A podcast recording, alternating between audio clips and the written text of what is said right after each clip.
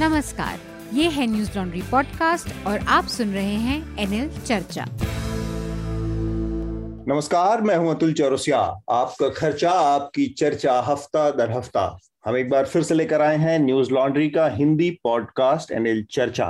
आज चर्चा में हमारे साथ एक खास मेहमान जुड़े हैं, पीयूष बबेले पीयूष भाई पत्रकार हैं। इसके अलावा आप लोगों ने इनकी एक किताब पढ़ी होगी। उस किताब का नाम है नेहरू मिथक और सत्य। नेहरू के ऊपर हिंदी में उनके तमाम दस्तावेजों का उनके पत्रों का और बा, बातचीत के तमाम जो स्रोत हैं उन सबको खंगाल के ये किताब इस दौर में लिखी गई है। पीयूष जी के द्वारा पीयूष भाई के द्वारा जो कि ऐसा दौर है जब सबसे ज़्यादा हमले नेहरू उनके विचारों और उनके उनका जो भारत का विचार था आइडिया उस पर हमले हैं।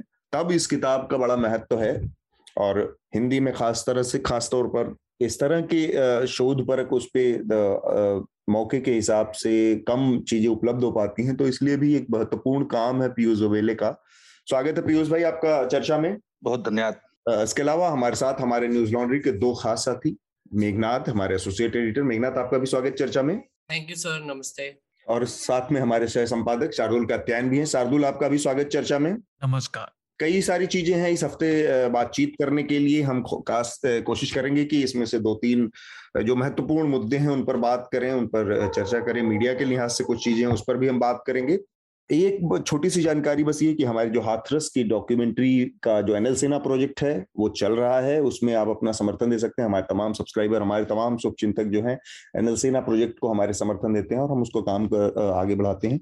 तो ये एनएल सेना प्रोजेक्ट हमारा इस समय है। इसके अलावा एक बड़ी बड़ी ज़बरदस्त लोगों की मांग और रिस्पांस मिला जो हमारा न्यूज़ लॉन्ड्री का जो मर्चेंडाइज है, उसमें करारे चने वाले जो मग हैं तो वो करारे चने वाले मग पर जो मेरे ख्याल से कुछ उस पर स्कीम थी जिसको कंटिन्यू किया गया है तो आप उसको हमारे मर्चेंडाइज सेक्शन से जाकर खरीद सकते हैं। इस हफ़्ते की जो सुर्खियाँ हैं, जो बड़ी खबरें हैं, उसके बारे में मैं चाहूँगा कि मेघनाथ हमारे श्रोताओं को एक बार जानकारी दें और फिर हम चर्चा को खोलते हैं आगे के लिए।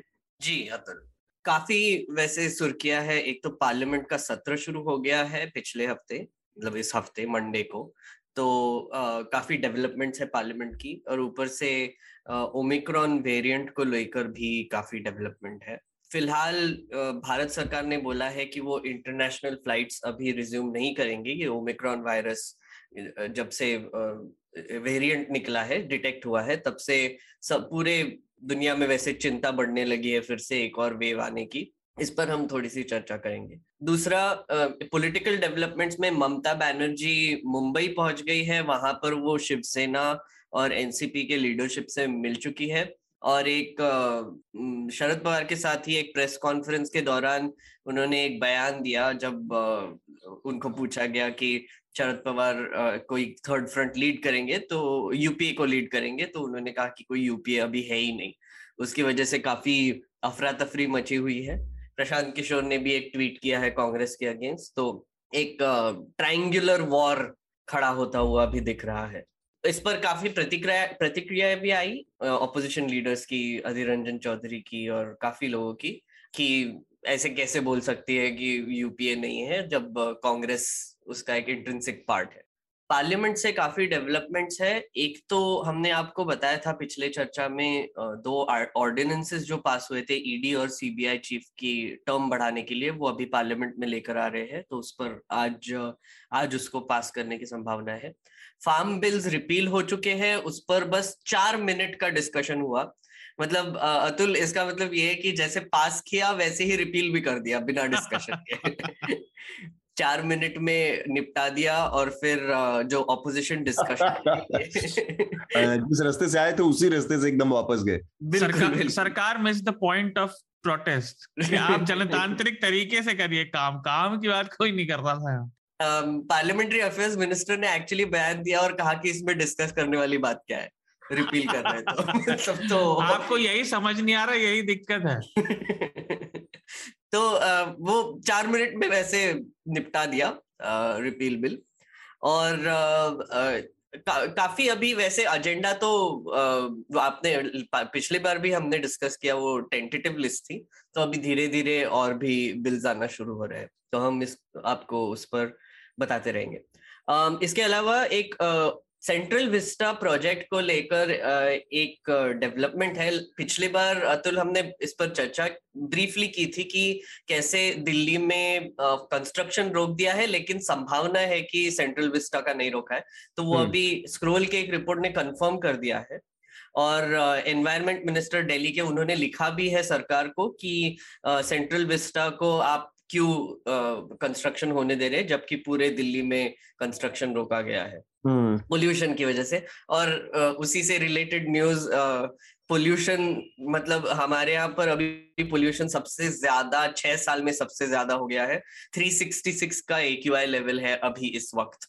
और मेरे रूम के अंदर मैं देख रहा हूँ तो यहाँ पे भी 320 दिखा रहा है मुझे समझ में ही नहीं आता कभी कभी एक छोटी सी और, दो तीन और सुर्खियाँ है। सुधा भारद्वाज को डिफ़ॉल्ट बेल मिल चुका है लेकिन एक आज ही उसमें डेवलपमेंट हुआ कि सुप्रीम कोर्ट में उसको एनआईए चैलेंज करने वाली है तो ये मुझे लगता है थोड़ा और लंबा खींचेगा। उनको बहरहाल उनको दिसंबर एट को बेल कंडीशंस डिस्कस करने के लिए मतलब बताने के लिए वैसे बुलाया गया है। तो संभावना ये थी कि दिसंबर आठ के बाद उनको बेल मिल जाएगा लेकिन अब सुप्रीम कोर्ट क्या करता है वो देखना पड़ेगा। एक और छोटी सी आखिरी खबर आंध्र प्रदेश और ओडिशा में एक साइक्लोन वार्निंग है। जवाड नाम का एक जावड जवाड हम्म। जो भी जैसे भी प्रोनाउंस करते हैं उसका एक वार्निंग दिया है आईएमडी ने। आ, कल मतलब सैटरडे दिसंबर फोर्थ के मॉर्निंग में लैंडफॉल होने की संभावना है। ओके शार्दुल आपके पास भी कुछ है जी जी बहुत ज़रूरी एक हेडलाइन थी हम्म। मुनव्वर फारूकी के साथ साथ कुणाल कामरा के शो भी बैंगलोर में कैंसिल हो गए क्योंकि वो विवादित व्यक्ति हैं हम्म।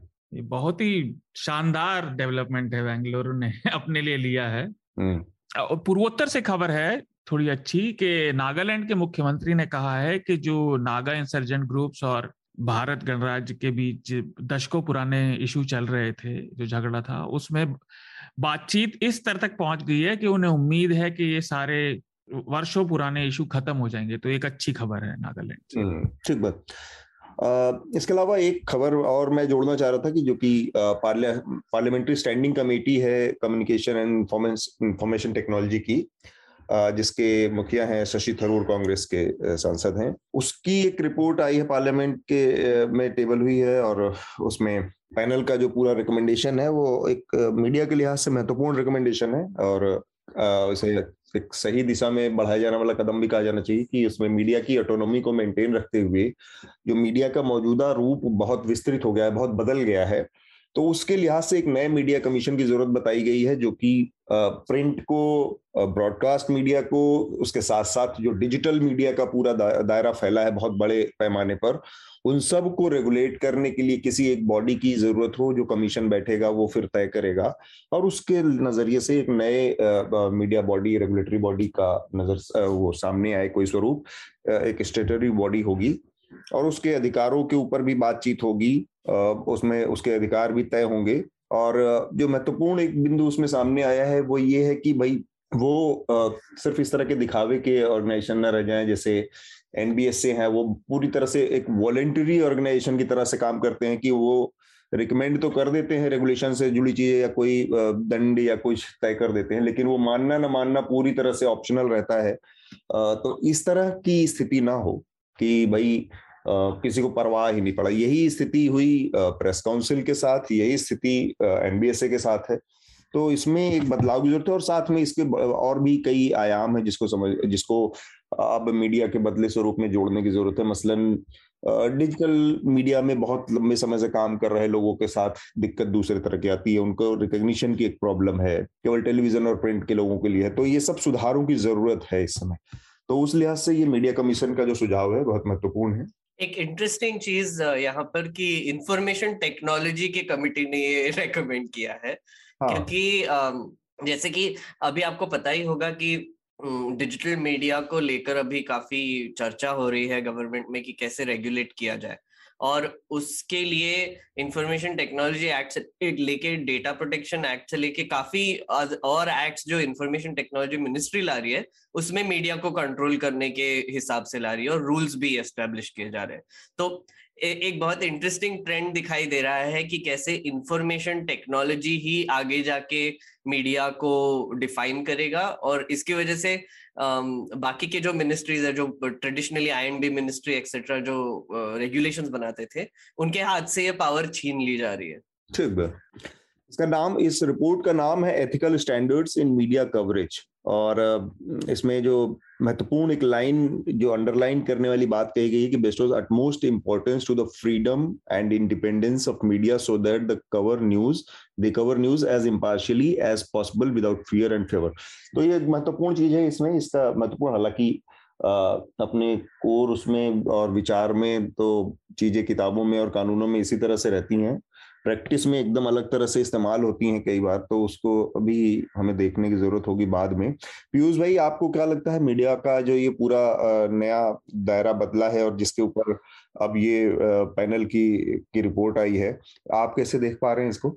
इसमें एक तो कोई भी कानून बनता है तो उसकी जो पहले नीयत देखनी पड़ती है सरकारों की और उनका ट्रैक रिकॉर्ड देखना पड़ता है। अब कल का ही हम लोग सब चर्चा कर रहे हैं कि ट्विटर पे अचानक बहुत सारे फॉलोअर लोगों के उड़ा दिए गए। उसके पहले कोरोना के समय आपने देखा होगा कि किसी ने ऑक्सीजन के लिए मदद मांगी और उसके लिए उसने ट्वीट किया तो उसी के ऊपर मुकदमा हो गया। या अभी त्रिपुरा वाले मामले में हम देख रहे हैं कि मदद मांगने वालों को ही एक तरह से आरोपी अपराधी बनाया जा रहा है। और फेसबुक और ट्विटर की पॉलिसी भी आप देखें तो कहीं कोई वायलेंस हो जाती है तो उसमें कोई बुराई नहीं है, लेकिन उस वायलेंस का हम फ़ोटो लगाते हैं या उसका ज़िक्र करते हैं तो आपको रोक दिया जाता है या ब्लॉक किया जाता है। तो ऐसी स्थिति में, और इनफॉर्मली भी हम लोग जानते हैं कि प्रेशर्स किस तरह का जो मेन स्ट्रीम मीडिया कैसे बिहेव कर रहा है, अखबार जो मेन स्ट्रीम है उन्होंने कैसे बिहेव करना, कर रहे हैं। हम और आप सब उसके हिस्से हैं, और ऐसा नहीं है कि कोई सुनी सुनाई बात कह रहे हैं, हम लोग अपनी निगाह से देख रहे हैं, अपने अनुभव से कह रहे हैं। तो वैसे में अब सोशल मीडिया को लेके ये जो बनाया गया है कि किस, कौन कहाँ से क्या कर रहा है, सिद्धांत रूप में इसमें बहुत बुराइयाँ निकालना कठिन है, लेकिन ये साफ़ साफ़ लग रहा है कि इसे कंट्रोल करना है। और जैसे जैसे चुनाव पास आते जाएँगे, इस तरह के कंट्रोल बढ़ाने हैं। क्योंकि एक तरफ़ आपका ये सोशल डिजिटल मीडिया को कंट्रोल करने बात आई है, दूसरी तरफ़ देखें पार्लियामेंट के कवरेज को लेके बदलाव आया है। इधर मैं मध्य प्रदेश में हूँ, यहाँ विधानसभा में ये आया है कि विधायक जो सवाल पूछेंगे, उसमें वो कोई भूमिका नहीं बना सकते, सीधा सवाल पूछना है। तो अभिव्यक्ति की आज़ादी के लगभग हर हिस्से को कैसे कर्टेल किया जाए, कैसे शिकंजे में लाया जाए, मुझे मोटा मोटी लगता है कि उसी की तरफ़ ये अभी तक जो चीज़ें इनफॉर्मल वे में हो रही थी, वो सिर्फ़ फॉर्मल वे में करने की एक तरीका दिखाई दे रहा है मुझे। जी। हालाँकि ये एक महत्वपूर्ण आपने जानकारी दी, जैसे मध्य प्रदेश का भी ज़िक्र किया तो वो तो एक महत्वपूर्ण बात है कि भाई सरकारों की नीयत का मसला है, लेकिन मीडिया के अंदर रिफॉर्म के मसले, का जो मसला है, वो एक बहुत ज़रूरी मसला नहीं है, क्योंकि मीडिया अभी डिजिटल मीडिया जैसे मैंने कहा कि और भी कई सारी दिक्कतें हैं, मसलन डिजिटल मीडिया में काम करने वाले पत्रकार के रिकॉग्निशन का मसला है और जो बॉडी इनको रेगुलेट कर रही है अलग अलग बहुत सारी उस तरह की बॉडी पनप गई है कौन किसको रिप्रेजेंट कर रहा है पता नहीं। तो उसमें एक तरह की एक रूपता की भी ज़रूरत है, ताकि एक मतलब कहीं, जो कहते हैं ना अंग्रेज़ी में कि बक स्टॉप बक मतलब मस्ट स्टॉप समवेयर कहीं तो कहीं जाके बात रुकनी चाहिए। ऐसा अदरवाइज़ अभी क्या है कि मतलब एकदम हेफेजार्डली किसी को पता नहीं है कौन किसको रेगुलेट कर रहा है, वो जिसको जैसे मन कर रहा है, वो उससे बस, उस तरह से बिहेव कर रहा है कि किसी की बात सुनने को तैयार नहीं है। तो उस लिहाज से मीडिया के मतलब का जो अभी बदला हुआ, उसमें रेगुलेटरी बॉडी का जो स्वरूप है, उसमें बदलाव की संभावना तो है ही। हाँ बिल्कुल संभावना है। जिसे आपने कहा ना किसी में रिफॉर्म होना चाहिए तो रिफॉर्म में कोई भी डिमांड कम्युनिटी के भीतर से आती है और आदेश गवर्नमेंट की ओर से आता है। तो मीडिया में आप देखें कि एक आदेश सुप्रीम कोर्ट का था जिसमें वो वेज बोर्ड लागू होना था वो कितना लागू हो पाया हम देखते हैं। हमारे आपके देखते देखते एक जमाने में यूनियंस हुआ करती थी मीडिया के भीतर वो कैसे कैसे डिफंक्ट होती चली गई। खुद सरकारी जो चैनल है दूरदर्शन का और उसके हैं वहाँ कितने लोग प्रॉपर वेतन पे हैं और कितने लोग कॉन्ट्रैक्ट पर रखे गए हैं। कॉन्ट्रैक्ट में कितनी सैलरी मिल रही है। इवन टीवी चैनल्स हैं वहाँ कितने घंटे की ड्यूटी हो रही है एक जमाने में तो था कि साहब छह घंटे की ड्यूटी पत्रकार की होती थी, अब वो कितने घंटे तक पहुँच गई है? ये बड़े बड़े रिफॉर्म्स की अगर सरकार को कुछ करना है तो सरकार को इन बड़े रिफॉर्म्स की ओर देखना चाहिए। और जहाँ तक ये है कि हमारी रेगुलेटरी बॉडी कैसी हो तो मीडिया में एथिक्स हैं और सामने जो बिल्कुल अनएथिकल चीज़ें चल रही हैं, उनके बारे में कोई बात नहीं हो रही है। आप देखें कि अभी हॉलीवुड में किसी एक बड़े कलाकार को सिर्फ़ इसलिए ग्रैमी के लिए नामित नहीं किया गया क्योंकि उसने कुछ वो रेसिस्ट कोई कमेंट किया था। जबकि हम यहाँ देख रहे हैं कि जो लोग रात दिन सांप्रदायिक बातें कर रहे हैं दंगा मतलब भड़क ना जाए भड़काने में पूरी ताकत लगाए हैं उनको पद्म पुरस्कार और मिल रही जी जी। तो इसका मतलब हम कोई भी कानून कानून तो अंग्रेज़ ही बनाते थे वो कानून भी देखने बड़े अच्छे लगते थे। रोलेट एक्ट भी भारत के भले के लिए लाया गया था ऐसा अंग्रेज़ों ने कहा लेकिन महात्मा गांधी ने कहा कि ये कानून शैतानी है और इन्हें हम नहीं मानेंगे। आप जो इसमें कह रहे हैं डिजिटल मीडिया का अगर पीआईबी वाला पोर्टल पे आप जाएँगे तो उसमें दो तीन साल से पड़ा हुआ है जैसे कि ये रजिस्ट्रेशन होता है पीआईबी में पत्रकारों का तो मैं पहले प्रिंट में था तो मेरे पास एक्रेडिशन था उसका। जब मैं डिजिटल में मूव किया तो हमने डिजिटल का फॉर्म भी भर दिया। फॉर्म उसमें अवेलेबल है भर दिया। लेकिन जब पीआईबी के दफ्तर गए तो उन्होंने कहा कि नहीं डिजिटल का भी लागू नहीं हुआ है। लागू ही नहीं है हाँ। तो अब आप बना भी देते हैं आप लागू नहीं करते लागू करना चाहिए। जो भी पत्रकार है चाहे वो डिजिटल में करे चाहे वो प्रिंट पे करे चाहे वो रेडियो में करे उन सबको आपको जो रिकॉग्निशन मिलना चाहिए। वो आपको देने की प्रक्रिया बनानी पड़ेगी। बिल्कुल। मेघनाथ? जी अतुल।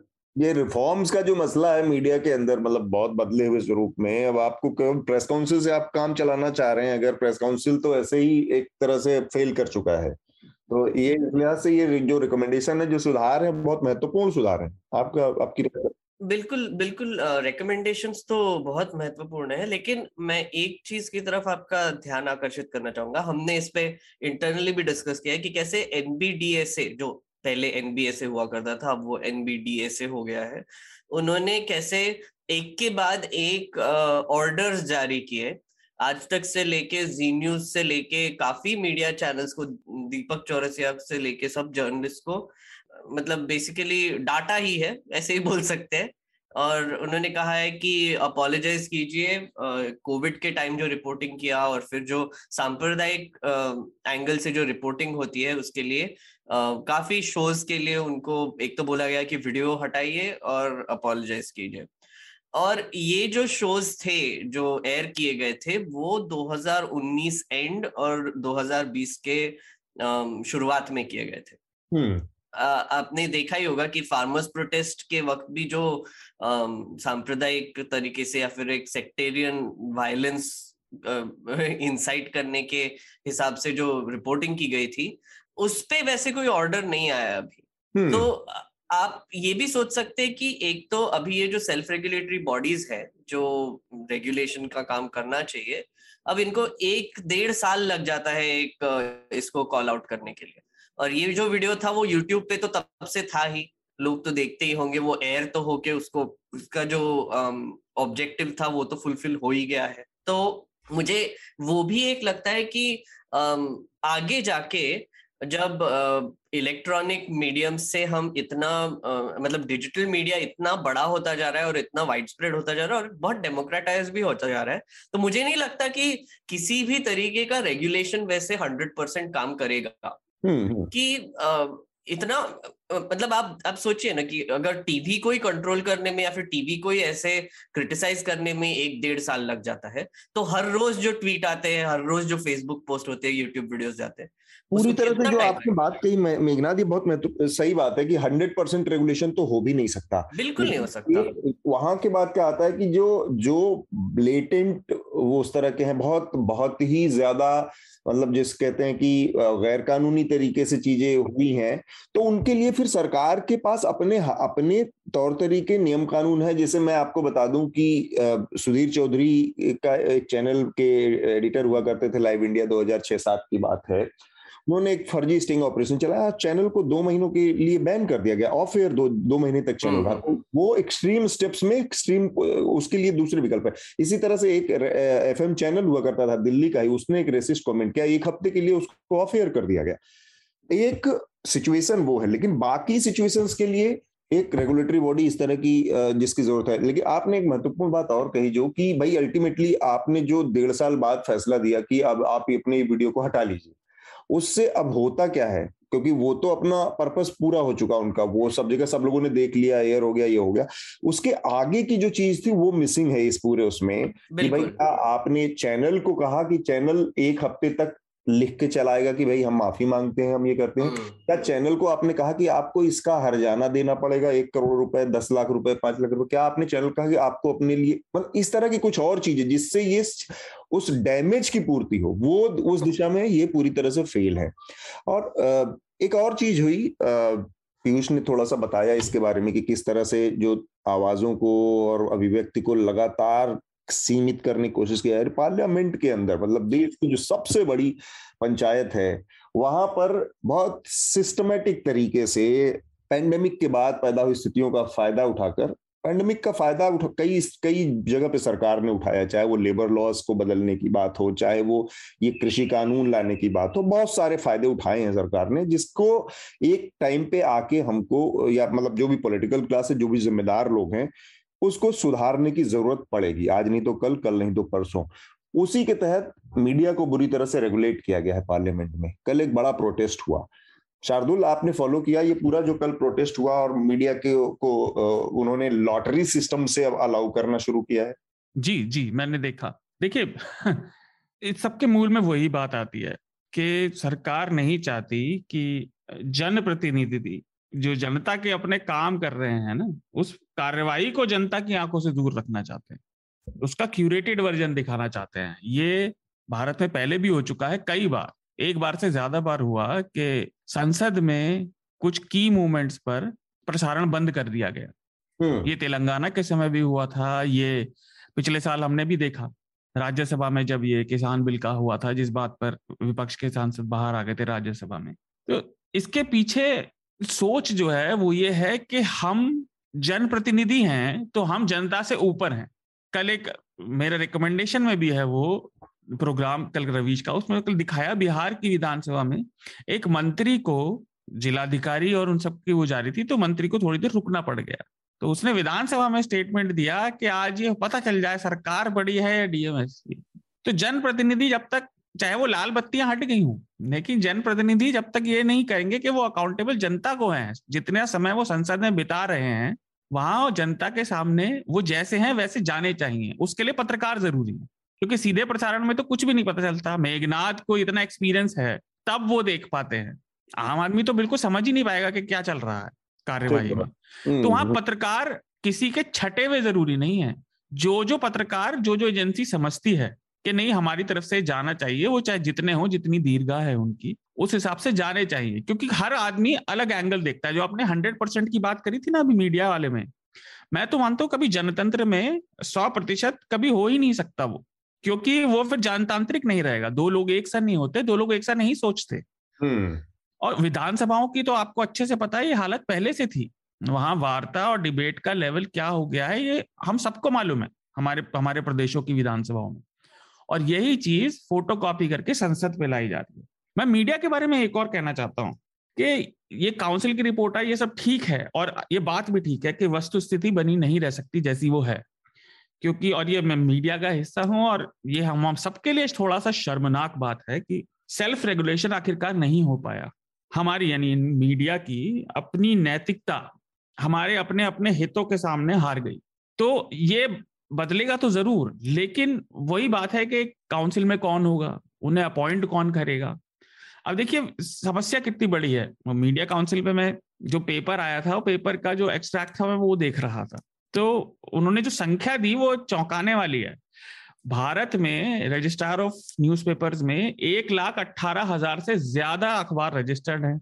साढ़े पाँच सौ एफ़ रेडियो हैं। आठ सौ अस्सी सैटेलाइट चैनल है, जिसमें से तीन सौ अस्सी तो न्यूज़ चैनल है। लेकिन वो कहती है ये इतना बड़ा देश है और इतनी सारी ये संख्या इतनी बड़ी है लेकिन स्वामित्व में विविधता नहीं दिखाई देती ओनरशिप हम्म। में क्योंकि गिने चुने लोगों का ही वो बढ़ रहा है। तो ये काउंसिल का रूप क्या होगा? उसमें कौन अपॉइंट होगा? उसका टेन्योर कौन डिसाइड करेगा क्या सरकार ही करेगी? तो फिर क्या फ़ायदा? नहीं वो तो तय होंगी खैर हाँ लेकिन दूर की चीज़ है अभी। लेकिन इस दिशा में एक कद बढ़ाया है कदम। तो उसमें अभी बहुत सारी डिबेट बहुत सारी उसकी तो होती रहेंगी। अब देखिए हम बार बार कहते हैं 2007 में सुप्रीम कोर्ट का बेंच का डिसीज़न आया था पुलिस रिफॉर्म का लेकिन देखिए हो गए इतने साल अभी तक कुछ नहीं हुआ। बिल्कुल।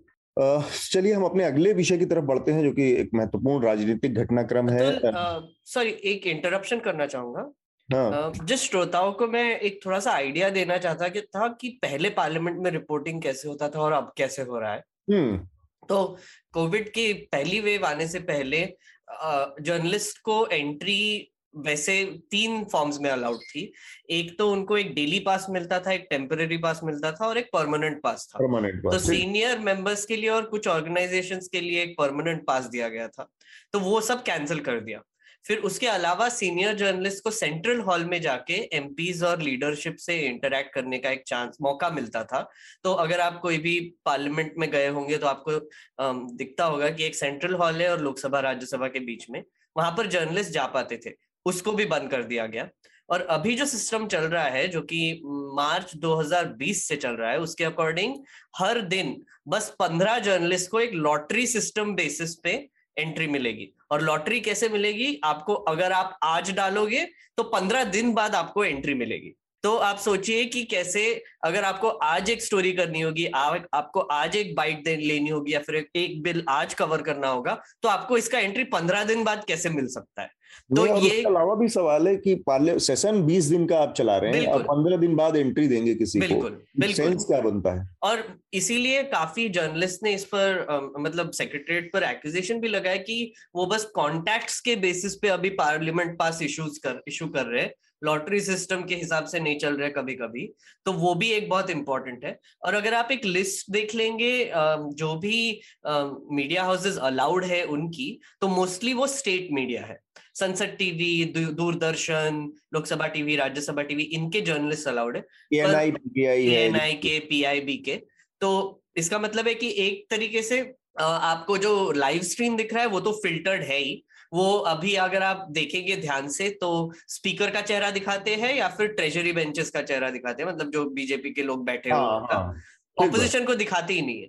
तो एक नैरेटिव है वहाँ पर दिखाने के वक्त कि ऑपोजिशन का प्रोटेस्ट भी नहीं दिखाना है। और हम्म। दूसरी चीज़ इम्पोर्टेंट ये है कि कोविड जब आया था तो सोशल डिस्टेंसिंग करने की बात हुई थी। तो पीछे के जो बेंचेस जो प्रेस गैलरी जो होती थी वहाँ पर एमपीज को बिठाया गया था। लेकिन अगर आप इस सत्र में देखेंगे तो सब वापस आ गए नीचे। तो अब ये भी एक रीजन नहीं रहा कि सोशल डिस्टेंसिंग करना है या फिर कोई प्रोटोकॉल मेंटेन करना है। तो एसेंशियली सब जो एक्सक्यूजेस थे प्रेस को रिस्ट्रिक्ट करने के वो अभी काम नहीं करेंगे। ठीक बात। अपने अगले विषय की तरफ़ बढ़ते हैं जो कि एक एक छोटी सी बात वो हमारी रिपोर्ट है बसंत ने की इसी पे जिसका उल्लेख अभी अतुल ने किया था पत्रकारों ने जो कल प्रदर्शन किया। हम्म। तो प्रेस क्लब ऑफ़ इंडिया के उमाकांत लखेड़ा ने एक बात कही जो मुझे बड़ी सार गर्भित लगी। उन्होंने कहा कि सरकार हमसे ही कहा रिपोर्ट में कि सरकार अगर समझती है कि वो मीडिया के बिना सरकार चला लेगी तो ये हो नहीं सकता। क्योंकि वो अगर गिने चुने लोगों को लाएगी तो उन पे लोग भरोसा नहीं करेंगे क्योंकि बाकी लोग जा नहीं रहे। हम्म। इसलिए आप ये डिसाइड तो कर ही नहीं सकते कि कौन जाएगा कौन नहीं जाएगा। वो तो अपने आप ही करना पड़ेगा आपको नहीं तो विश्वसनीयता ही नहीं बचेगी जिसकी हम्म। कमी इस सरकार के लिए पहले से है। Makan Lakhera press club of India के प्रेसिडेंट हैं। जी। तो मैं एक बार फिर से तीसरी बार कोशिश कर रहा हूँ कि हम अगले विषय पर बढ़ जाएँ समय को ध्यान में रखते हुए।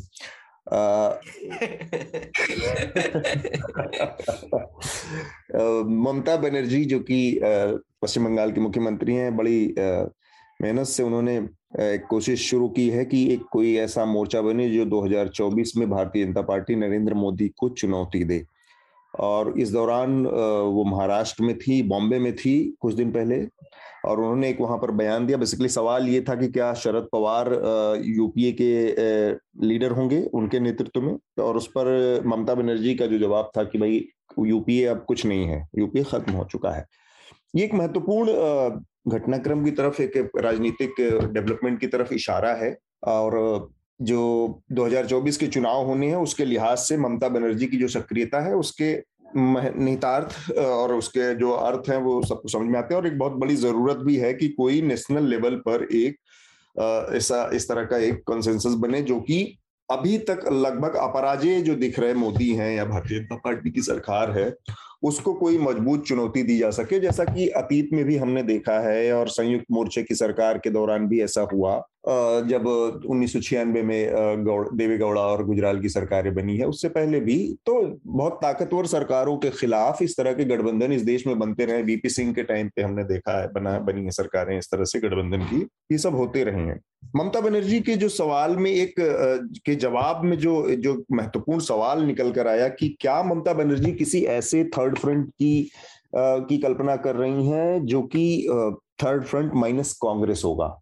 हमारी आज की जो बातचीत है, उसके केंद्र में यही सारी बात रहने वाली है कि क्या ऐसा कोई, क्या कांग्रेस इतनी इरेलीवेंट हो चुकी है देश की राजनीति में कि वो ममता बनर्जी और जितने भी रीजनल क्षत्रप हैं, वो कांग्रेस के बिना ही मोदी को चुनौती देने और उससे पार पाने का कोई सपना देख सकते हैं या उस दिशा में सोच रहे हैं। इस पर बातचीत तो व्यक्तिगत तौर पर मैं इसको थोड़ा सेगमेंटेड वे में तीन हिस्सों में देखता हूँ और मैं अपनी बात कह के और फिर इसके बाद पीयूष क्योंकि पीयूष ने बहुत करीब से राज, इस राजनीति को देखा है। मेघनाथ देख रहे हैं शार्दुल देख रहे हैं उनकी भी राय। मैं तीन चार सेगमेंट में इसको देखता हूँ जैसे कि जिस राजनीति की तरफ़ इशारा कर रहे हैं उसमें कई हिस्से हैं। एक हिस्सा उसमें ये है कि जो कांग्रेस के मतलब रीजनल छत्रपों के हिसाब से मैं बात कर रहा हूँ, अलग अलग अलग अलग स्टेट की अलग अलग स्थितियाँ हैं। तो उसमें कुछ स्टेट ऐसे हैं जिनके साथ कांग्रेस मिलकर सरकार चला रही चाहे वो तमिलनाडु हो या वो झारखंड हो। महाराष्ट्र को ले लीजिए, ये वो हैं। राज्य जहाँ पर कांग्रेस सत्ता का की हिस्सेदार है। तो इन राज्यों में कम से कम ये कल्पना करना कि कांग्रेस को नाराज़ करके कोई ममता बनर्जी के उस, उसमें जाने की की हिम्मत करेगा और नाराज़ करके या फिर अपनी जो जो जो सत्ता चल रही है सरकार चल रही है उसको खतरे में डालकर इस तरह का कोई रिस्क लेगा? वहाँ पर एक बड़ा प्रश्नवाचक चिन्ह है एक क्वेश्चन मार्क है। दूसरा एक सेट ऐसे राज्यों का है जो दब, पिछले दरवाजे से दबे दरवाजे से भारतीय जनता पार्टी के मौके बे मौके सपोर्ट करने वाले राज्य हैं चाहे वो नवीन पटनायक का उड़ीसा हो तेलंगाना के के चंद्रशेखर राव हो आंध्रा के जगन मोहन रेड्डी हो ये वो राज्यों के एक सेट हैं जो कि भारतीय जनता पार्टी को अपरोक्ष तरीके से समर्थन या वो देते रहते हैं। इसके बाद एक सेट ऐसा है जहाँ पर कांग्रेस की अपनी सरकारें हैं, जिसमें छत्तीसगढ़ है, जिसमें राजस्थान है, जिसमें पंजाब है, ये सब मिला के। तो ये स्थितियों में इनको मिलाकर जब आप देखते हैं तो मुझे लगता है कि ममता बनर्जी का जो क्वेश्चन जो जो सपना है, वो एक मतलब एक दूर का सपना है। लेकिन ममता बनर्जी की इस कोशिश की बहुत ज़रूरत है देश को। ये ज़रूर कहना चाहूँगा मैं, क्योंकि आप उस दिशा में आपको विलिंगनेस दिखनी चाहिए। आपकी, आपका समर्पण दिखना चाहिए कि हाँ आप ये इस दिशा में सोच रहे हैं, मेहनत कर रहे हैं, काम कर रहे हैं, एक कुछ बनाने की कोशिश कर रहे हैं। कांग्रेस के फ्रंट पर सबसे बड़ी जो दिक्कत है, वो ये है कि इस तरह से इतना हेक्टिक जितनी समर्पण की, जितनी मेहनत की, जितनी निष्ठा की ज़रूरत है एक अलायंस खड़ा करने के लिए और एक कंसेंसस बनाने के लिए। उस तरह की दूरदृष्टि का अभाव दिखता है, एक किस्म का अहंकार भी दिखता है टॉप लीडरशिप में कि नहीं, कुछ चीज़ें तो बाय डिफ़ॉल्ट ही होंगी। तो ये जो स्थिति है, उस लिहाज से ममता बनर्जी का ये जो प्रयास है, बहुत ज़रूरी है। बस आखिरी बात और मैं कहना चाहूँगा कि जो ममता बनर्जी कर रही हैं, उसमें हाल फ़िलहाल में कोई माइनस कांग्रेस का विकल्प देखना थोड़ा जल्दबाजी है। ये पूरी तस्वीर किसी भी हालत में जाकर 2023 के आखिर में जाकर साफ़ होगी कि क्या होने वाला है। जब पाँच राज्यों के जो विधानसभा चुनाव है, जिसमें मध्य प्रदेश है, छत्तीसगढ़ है, राजस्थान है और कुछ राज्यों के चुनाव जब खत्म हो जाएँगे, उनके नतीजे आ जाएँगे, तब जाकर ये स्थिति साफ़ होगी। अभी जो हो रहा है, अभी बस ये हो रहा है कि अपने अपने पाले सेट कर लिए जाए। पीयूष, आप इसको कैसे देख रहे हैं?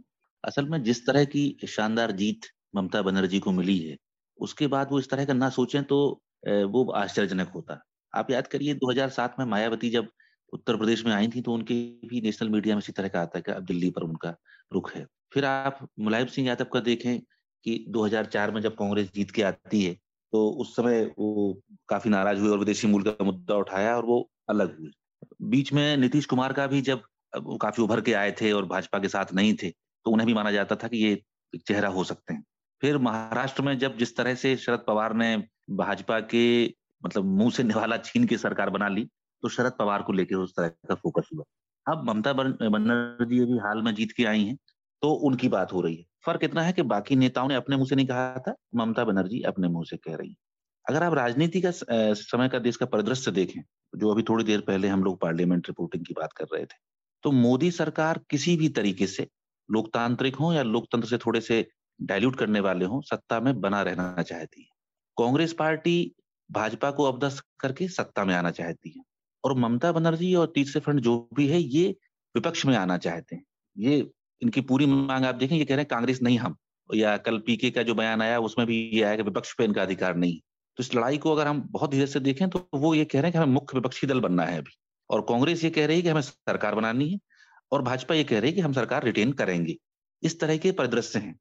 हम्म। अभी भी देश में बहुत से ऐसे राज्य हैं आप कश्मीर से शुरू करेंगे और केरल तक जाएँगे तो जिनमें या तो कांग्रेस सरकार में है या कांग्रेस मुख्य विपक्षी दल है या कांग्रेस गठबंधन में सरकार चला रही है। ऐसे राज्यों की संख्या अच्छी खासी है। जी जी। और ममता बनर्जी का अभी जोश उनका स्वाभाविक क्योंकि वो सबसे ज़्यादा तो त्रस्त कांग्रेस से रही वो तो पुरानी कांग्रेसी हैं कांग्रेस से हटना पड़ा।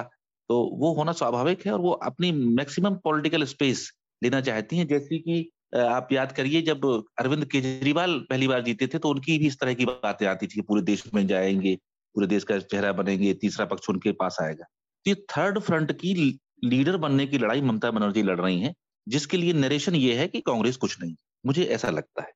हम्म ठीक बात। मेघनाथ? मैं तो बार बार कहता हूँ कि मैं डिसेंट्रलाइजेशन का बहुत बड़ा फ़ैन हूँ। मुझे लगता है कि रीजनल पार्टीज़ को और नेशनल लीडरशिप में थोड़ा सा और चांस मिलना चाहिए। और जैसे कि पीयूष ने भी कहा कि जैसे महाराष्ट्र में जो सरकार की चेंज हुई रीजनल पार्टी अभी वहाँ पर गवर्नेंस कर रही है और फिर वेस्ट बंगाल में भी हुआ। तो एक तरीके से ये भी दिखाई दे रहा है कि विपक्ष या फिर बीजेपी के ऑपोजिशन के लिए एक रीजनल पार्टी होना बहुत ज़रूरी है। क्योंकि अगर आप एक रीजनल पार्टी हो तो थोड़ा सा आप लैंग्वेज फोकस रख सकते हो कल्चरल फोकस रख सकते हो या फिर बहुत ही माइक्रो नीड्स जो है लोगों के वो फुलफिल कर सकते हो। Uh, तो उसकी वजह से आई थिंक स्टेट गवर्नमेंट्स के लिए लोग प्रेफर करते हैं कि रीजनल पार्टीज़ को वो uh, चुन के लाए। लेकिन uh, अतुल आपने जैसे कहा कि कुछ कुछ जगह में कांग्रेस की भी सरकार है, वहाँ पर पर आपको ये भी आई थिंक मेंशन करना चाहिए कि मध्य प्रदेश का एक एग्ज़ाम्पल है, जहाँ पर उन्होंने सरकार ज़रूर फॉर्म की, पर वो ज़्यादा देर टिक नहीं पाए। कर्नाटका में भी वही हालत है। तो मुझे लगता है कि अभी जो ममता बनर्जी के जो बयान आ रहे हैं या फिर जो वो विजिबली जो कांग्रेस को अपोज कर रही है तो वो एक वैक्यूम को फिल करने की कोशिश कर रही है। क्योंकि सालों से भारत में एक ऑपोजिशन का वैक्यूम तो ज़रूर रहा है। 2014 से तो ये दिखाई दे रहा है कि एक तरीके से लोगों ने ऐसे अस्यूम ही कर लिया है मतलब विपक्ष मतलब मैं स्पेसिफिकली कांग्रेस के पॉइंट आउट करना चाहूँगा। उन्होंने ऐसे अस्यूम कर लिया है कि बीजेपी को फ़िलहाल कोई नहीं हरा सकता, पर डिफ़ॉल्ट पार्टी तो हम ही है। तो जब भी इनका इनका डाउनफॉल होगा तो वापस लोग कांग्रेस के पास आएँगे। और मुझे लगता है ये एक बहुत ही इम्पोर्टेंट मिथ है, जो ममता बनर्जी और अदर रीजनल जो पार्टीज़ है, वो बस्ट करने की कोशिश कर रहे हैं कि आपके पास कांग्रेस के अलावा और भी ऑप्शंस है। और एक तरफ़ से आप देखेंगे आम आदमी पार्टी को तो आम आदमी पार्टी और बीजेपी की तरफ़ आइडियोलॉजी अपनी लेके जा रही है। तो वो भी एक मूवमेंट हो रही है जहाँ पर अभी आज ही देख रहा था कुछ अयोध्या, दिल्ली, अयोध्या सॉरी दिल्ली, अयोध्या, दिल्ली करके कोई ट्रेन लॉन्च कर रहे हैं। तो और जहाँ जहाँ केजरीवाल जा रहे हैं, वहाँ पर रिलीजियस लीडर्स से मिल रहे हैं, गोवा में भी मिले और अनाउंस कर रहे हैं कि हम आपको पिलग्रिमेज के लिए लेके जाएँगे। एक्सेट्रा मतलब पैकेज ही देंगे करके कि आप घूम के आओ अपने अपने पिलग्रिमेज स्पॉट्स में। तो ये एक बहुत ही इंटरेस्टिंग टाइम है आई थिंक इंडियन पॉलिटिक्स में। और मुझे लगता है कि ममता बनर्जी ने जो किया वो बिल्कुल नेसेसरी था, जैसे कि अतुल ने भी कहा। बहुत ही नेसेसरी है ये दिखाना कि ऑपोजिशन की वॉइस अभी भी बुलंद है। और एक और इम्पोर्टेंट चीज़, जितना कवरेज ममता बनर्जी को मिलता है, उतना कवरेज कांग्रेस को नहीं मिलता। ये बहुत ऑब्वियस होता जा रहा है, क्योंकि ममता बनर्जी ने दो तीन चीज़ें की। एक तो ये स्टेटमेंट दिया, पर एक और वो कुछ एक्टिविस्ट से मिली। और उसमें मुनावर फारूकी जैसे भी लोग थे। उसमें शत्रुघ्न सिन्हा थे, उसमें महेश भट्ट थे और वहाँ पर उन्होंने कुछ स्टेटमेंट्स किए। और इसके अलावा तीसरी डेवलपमेंट जो थी कि वो शिवसेना के भी लीडरशिप से मिले और संजय राउत से और उद्धव ठाकरे से भी मिले। और जब दिल्ली आए थे तब उन्होंने एक और स्टेटमेंट दिया था जब उनसे पूछा गया कि आप सोनिया गांधी से क्यों नहीं मिले तो इसलिए कि सोनिया गांधी से मिलना मैंडेटरी है क्या जब दिल्ली में आते हैं तो? तो ये एक बहुत ही कैलकुलेटेड मूव है कांग्रेस से डिस्टेंस करने का और मुझे लगता है इसकी ज़रूरत है अभी। हम्म शार्दुल? देखिए ये बात ठीक है कि विपक्ष की जो सारी बिसात बैठनी है अगर वो बैठेगी तो विपक्ष को खड़ा होना पड़ेगा काम करना पड़ेगा। लेकिन जैसा आपने बताया और जैसा आपने असेस किया, वो बिल्कुल ठीक है कि फ़िलहाल तो कांग्रेस कहीं नहीं जा रही।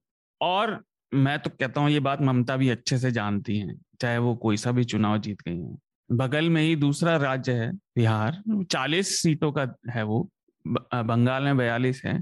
वहाँ वो उम्मीदवार उतार दें 2024 में चालीस जो अपनी जमानत बचा लें तो यही काफ़ी होगा। इतना आसान नहीं होता। आप देखिए कि हम ममता की इतनी बात कर रहे हैं, स्टालिन की क्यों नहीं हो रही? उन्होंने तमिलनाडु में बहुत अच्छी जीत ली, वो बहुत अच्छे से बताते हैं गवर्न कर रहे हैं। तो राज्य की राजनीति हमेशा से अलग रही है। उसको राष्ट्रीय स्तर पर ट्रांसलेट कर पाना इतना आसान नहीं होता। कुछ, जैसे आपने महाराष्ट्र की बात करी, वहाँ पे जो ये हो रहा है, महाराष्ट्र कुछ ऐसे गिने चुने राज्यों में से है, जहाँ कांग्रेस का कार्डर अभी भी बाकी है। तो मेरा ये मानना है कि ममता अपनी 2024 के चुनाव के लिए पोजीशन सेट कर रही है। हाँ अगर इससे विपक्ष में और कांग्रेस में कुछ रिफॉर्म की शुरुआत होती है डिस्कशन की तो ये बहुत अच्छा रहेगा, ये बात ठीक है जनतंत्र के लिए। क्योंकि कांग्रेस को संगठन अपना लचीला बनाना पड़ेगा। और जो बात मैं पहले कांग्रेस के लिए कहता था कि भाई डिफ़ॉल्ट क्यों, भाई ममता को क्यों? लाइक आपको कोई वोट क्यों देगा? जो पत्रकारों से बात कर रहे थे कई बार, और कई बार हमने देखा, लाइव स्ट्रीम लोगों से बात करते हुए आता है कि ओवैसी उत्तर प्रदेश में खड़े हो रहे थे। तो जहाँ मुस्लिम बाहुल्य जो ज़िले हैं, सहारनपुर साइड के कई हैं तो वहाँ लोग हैं जी ठीक है, ये सब बात करते हैं, लेकिन वो हैदराबाद में रहेंगे, वो हमारा काम कैसे करेंगे? ये बात मैंने पहले भी बताई थी। वही बात ममता पे लागू होती है। अस्सी सीटों का उत्तर प्रदेश है, पाँच का उत्तराखंड है। ये पिचासी सीट ऐसा मैसिव एरिया है, जहाँ पे ममता मतलब तृणमूल कांग्रेस को लोग जानते भी नहीं होंगे ज़मीन केवल ममता बनर्जी का पता होगा, बंगाल की मुख्यमंत्री है। तो ज़मीन पे राजनीति इतनी आसानी से भी नहीं होती। तो ये सब अपनी अपनी बिसात सेट कर रहे हैं। ये थोड़ा सा मतलब दूसरा आइडियल, ये आइडिया ही नहीं है शार्दुल आइडिया दूसरा आइडिया ये है कि 2024 के लिहाज से साढ़े तीन सौ सीटों का एक ऐसा सेट बनाया जाएगा जिसमें BJP versus one, BJP versus one होगा। उसमें ममता की पार्टी, ममता की तृणमूल नहीं है। उसमें कहीं पर ममता और अपोजिशन का का रोल का, बीजेपी वर्सेस सामने अखिलेश की पार्टी होगी। कहीं पर लालू यादव की पार्टी होगी, कहीं पर डीएम के, स्टालिन की पार्टी होगी, कहीं पर खुद ममता की पार्टी होगी, कहीं पर राष्ट्रवादी कांग्रेस होगी एनसीपी कांग्रेस सबको मालूम है टीएमसी बीजेपी में नहीं है, कहीं या बिहार में नहीं है या यूपी में नहीं है। वो तो वो ममता खुद नहीं लड़ने जा रही है नेशनल लेवल पे। लेकिन ममता का जो रोल है कोऑर्डिनेटर का है। और इस इस समय एक कोऑर्डिनेटर का, एक एक्सेप्टेबल कोऑर्डिनेटर का की ज़रूरत सबसे ज़्यादा है जो विपक्ष के बीच में एक सूत्र का काम कर सके, एक धागे में पिरोने का काम, क्योंकि वो ममता वो काम कर रही है। और दूसरा ये, ममता का काम जो बहुत महत्वपूर्ण है, वो कांग्रेस के लिहाज से, वो लीडरशिप के रोल को लेकर भी बहुत महत्वपूर्ण है कि अगर आप 2024 में फिर से मोदी वर्सेस राहुल का फेस लेके जाते हैं तो जो कि कोई समझदार ऑप्शन विकल्प नहीं है। क्योंकि इस वर्सेस गेम में मोदी वर्सेस राहुल में हमेशा एडवांटेज शुरुआत से ही एक कदम आगे मतलब उस उस रेस में हमेशा मो, मोदी दस कदम आगे खड़े रहेंगे और हाँ। बाकी दस कदम पीछे रहेंगे तो इस स्थिति से निपटने के लिए भी ममता की जो कोशिश है कि फ़िलहाल कांग्रेस को उस लेवल पर लाया जाए जहाँ से बराबरी की डील हो सके भैया तुम अपना बिग ब्रदर एटीट्यूड छोड़ो हम सब आज की तारीख में इक्वल मतलब आपस में बराबरी के लोग हैं। अब बिग ब्रदर वाला एटीट्यूड तो कांग्रेस के उस एटीट्यूड और इसके लिए कांग्रेस के अपने अंदर की परिस्थितियाँ भी बहुत जिम्मेदार हैं। लीडरशिप का जो मसला है राहुल गांधी ने अपने को कैसे इवॉल्व किया नहीं किया वो एक दूसरा प्रश्न है। लेकिन पार्टी के अंदर अध्यक्ष को लेकर जिस तरह से ग्रुप 23 का मसला चल रहा है लोग लीडरशिप को लेकर आए दिन कमेंट कर रहे हैं वो बताता है कि लीडरशिप का क्षरण हुआ है। हाँ जी। मनीष मनीष तिवारी कुछ बोलते हैं, सलमान खुर्शीद कुछ बोलते हैं, स्टेट लीडरशिप कुछ बोलती है तो इसका मतलब है कि टॉप लीडरशिप का क्षरण हुआ है, लीडरशिप का मसला सुलझाया नहीं गया है। तो ऐसे में सारा विपक्ष कांग्रेस के बिग ब्रदर एटीट्यूड के अंदर तो नहीं रहेगा जो अपना घर नहीं संभाल के रख सकता, वो हमारे ऊपर लीडरशिप का, हमारे, हमको लीड, या हमारे ऊपर राज कैसे कर सकता है, या हमको नेतृत्व कैसे दे सकता है?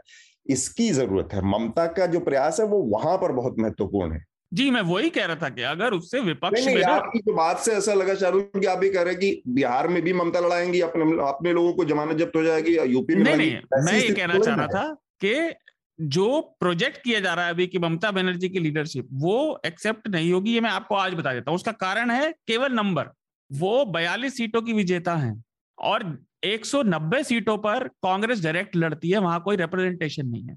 और किसी पार्टी का।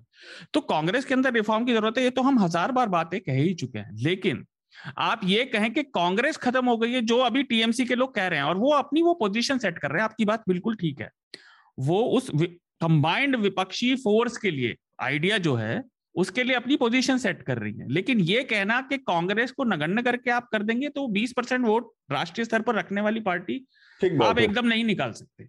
पीयूष, आप ये लीडरशिप का जो मसला है, जो जैसे, जो मैंने कहा कि मोदी वर्सेस राहुल तो नहीं हो सकता चौबीस में कम से कम, क्योंकि फिर वो पूरा विपक्ष उसमें बिखर जाएगा और वो इस चीज़ पे राज़ी नहीं होगा कि बीजेपी को शुरुआत में इतनी बड़ी एडवांटेज दे दी जाए। आप लीडरशिप का ये जो मसला है, कांग्रेस के साथ जो समस्या है, उसको कैसे देख पा रहे हैं?